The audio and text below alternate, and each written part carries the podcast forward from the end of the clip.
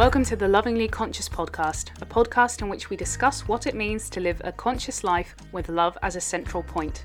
I believe that if we all live life consciously, make conscious decisions, and take responsibility for our own lives, that the world would be a much better place with love at the forefront. That is why I created this podcast, so we can discover what it means to live that mindful and conscious life together. My name is Megan Josephine, and I'm your host today. Let this epic episode begin.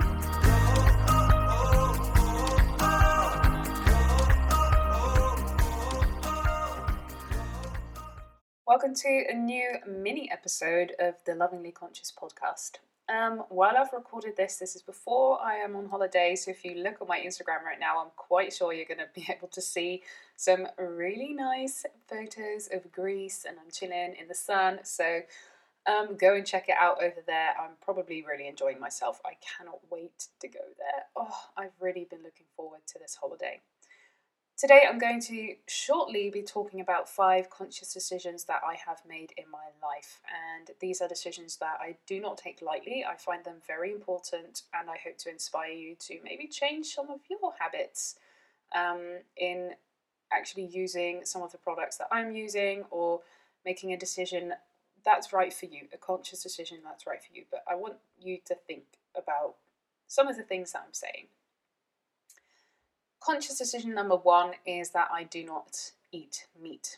I have been vegan for a while, and that had to do with food allergies, so that's why I started to eat vegan.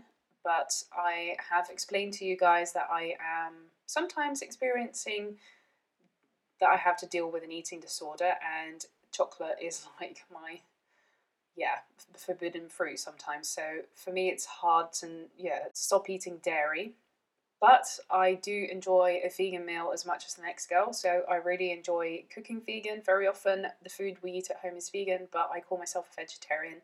I do not eat animals. Why? Because eating animals contributes to, well, first of all, suffering of animals. I am so empathic and I cannot imagine anyone looking at someone killing an animal and being like, hmm, yes, let's eat them. That's just something I cannot imagine. If I see an animal suffer, I feel so sad and I cannot Im- imagine eating them. I just cannot. So that's one of the reasons I do not eat animals. Um, the second reason is that eating animals contributes to a lot of the problems we have around climate change because the way we treat animals and the bio industry has such a huge effect on the global warming problem that if you do not contribute to that, the effect you have on the world and the globe warming up is huge. It's like the biggest influence you can have. And it's not about being perfect here, it's about making conscious decisions to at least reduce your impact on this world so we can live here a lot longer and that we can actually give our great, great, great, great grandchildren the opportunity to actually have an amazing life on this world. So that's conscious decision number one. Conscious decision number two is I shop as little as possible, and then I do not mean food. Food is something I do not restrict myself in. I do restrict myself in buying clothes, uh, and if I buy clothes, I prefer to buy clothes from brands that at least have a conscious line. So, so the H and M, for example, has a conscious line right now, which is cool because it's such a huge brand that it's really important that they choose to invest in that. So, I will never buy clothes from them that are not from the conscious line. Most of those clothes are made from recycled materials, and it's still not perfect, but at least it's something I can do to contribute to a better world if I do need new underwear, for example. Because, you know, do need new underwear sometimes. But I will buy my clothes secondhand um, from, for example, the web shop called Vinted. I've got so many clothes from them, and you can just basically buy secondhand clothes from people all over. I think the Netherlands and Belgium and Spain. Maybe maybe the UK has it nowadays too. And I do not know if there's something like this in America. Um, probably there is something like this and there are also places where you can swap clothes with one another and and the less clothes we buy the better it is for the environment next to that if you buy clothes from a conscious line or a conscious brand that pays the people that make the clothes well. That's also really important. So if you shop, do it as little as possible and do it at brands that are consciously investing in the earth, they pay their people well, and it's not that bad for climate change. The third conscious decision that I have made in my life is that I use organic cosmetic and facial products. I do not use stuff that is toxic for me. So I use cosmetic and facial products from Dr. Hauschka.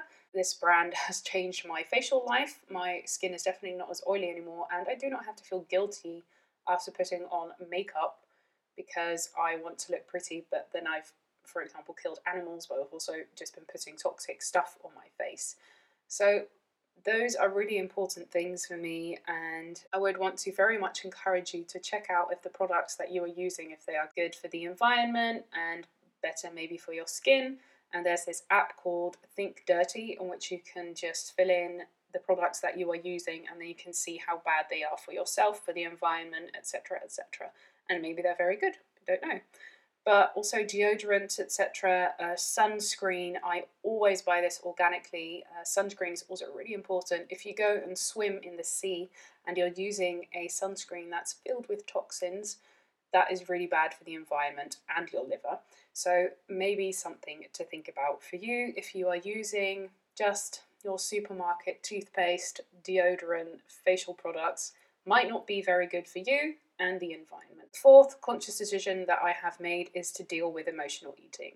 This year I have started working with a hypnotherapist and I have invested in this thing called the Goddess Body program from Ghana Darling. I'm really trying to deal with emotional eating and working through my feelings. That is a conscious decision that I've made. I think most of us have something that we're not dealing with, and if we feel we heal. So if we go through it, we're going to heal so much faster. So that's really a tip that I want to give you. Maybe look inside, look within yourself and see is there something I can do to heal myself even even more.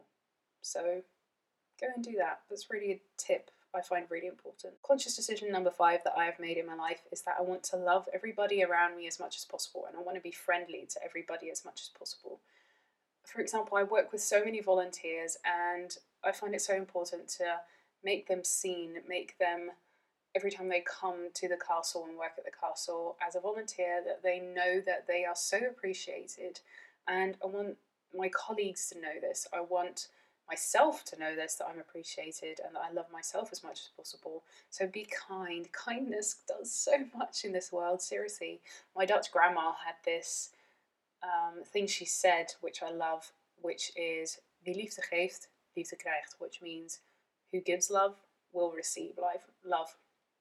And that, of course, is also a law of attraction. What you give is what you get. And I find it so important. I find that such a wise thing to say.